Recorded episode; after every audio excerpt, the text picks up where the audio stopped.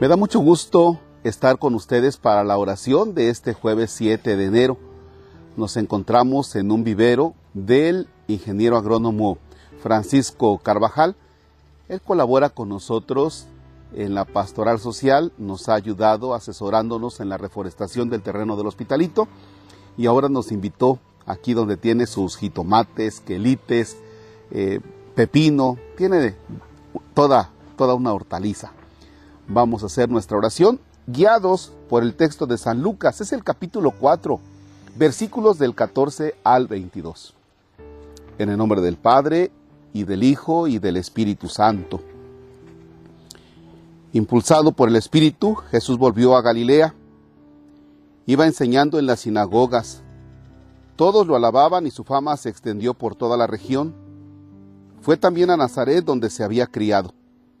Entró en la sinagoga, como era su costumbre hacerlo los sábados, y se levantó para hacer la lectura.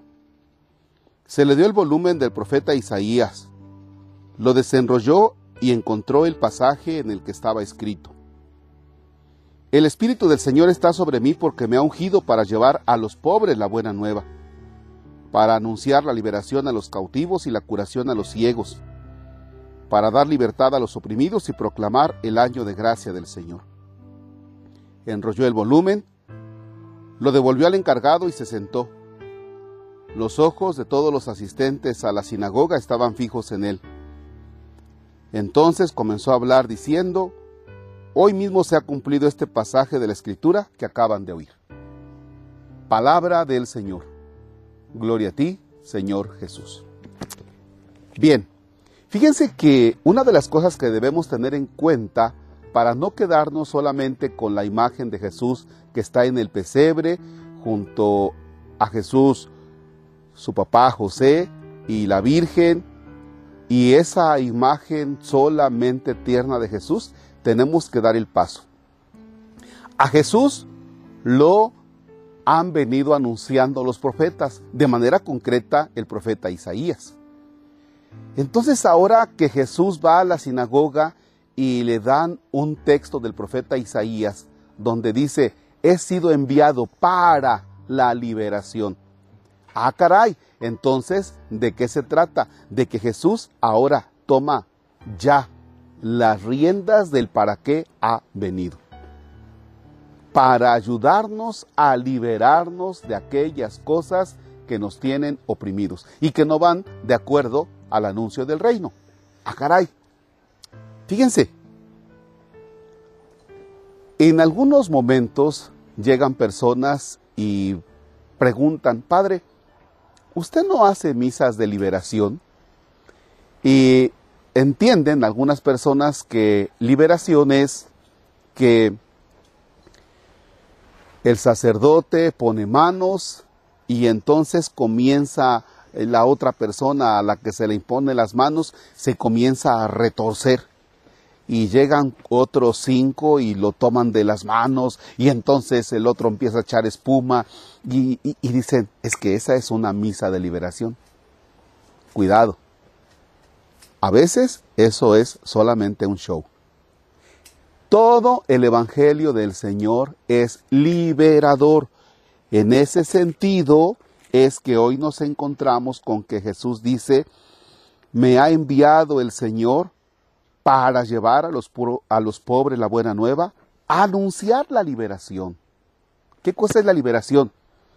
Si tú estás esclavo de un vicio, si tú estás esclavo de situaciones que no te ayudan a ser feliz como persona, el evangelio te lleva a la liberación. El evangelio de Cristo, si tú tratas de vivirlo, es que te hace libre. Entonces, pasamos ya del acontecimiento de contemplar a Jesús en el pesebre, a José y a María y a los, a los animalitos del nacimiento. Ah, pasamos ahora ya a adoptar el evangelio como liberador en nuestra vida. Y ojalá que realmente aceptes el evangelio que va a ir liberando muchas cosas. Te liberará de aquellas cosas que te oprimen. Y para eso es necesario sentarnos a meditar nuestra vida e iluminarla desde el evangelio del Señor. Padre nuestro que estás en el cielo, santificado sea tu nombre. Venga a nosotros tu reino. Hágase tu voluntad en la tierra como en el cielo. Danos hoy nuestro pan de cada día, perdona nuestras ofensas como también nosotros perdonamos a los que nos ofenden. No nos dejes caer en tentación y líbranos del mal. El Señor esté con ustedes. La bendición de Dios Todopoderoso, Padre, Hijo y Espíritu Santo, descienda sobre ustedes y permanezca para siempre. Amén.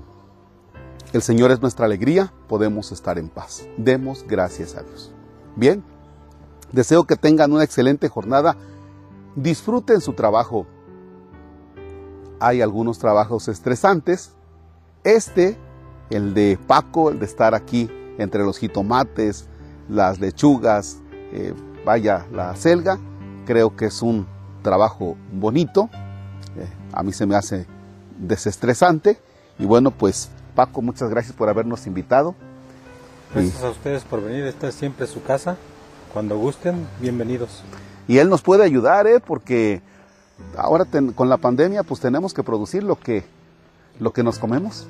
Claro que sí, definitivamente la pandemia nos, nos ayudó a, a, despe a despertar ese potencial que nosotros tenemos y que podemos utilizarlo para muchas cosas positivas.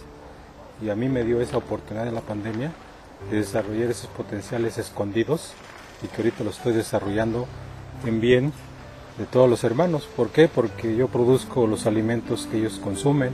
Claro, también tengo que tener mi recuperación económica de mi producción, y ahí vamos poco a poco uno con otro, apoyándonos. Gracias. Si ustedes gustan, nos pueden preguntar por qué estos jitomates son orgánicos, y entonces Paco los puede eh, distribuir a ustedes para que tengan un buen jitomate. Contribuimos a la economía de Paco y además muy sano. Gracias.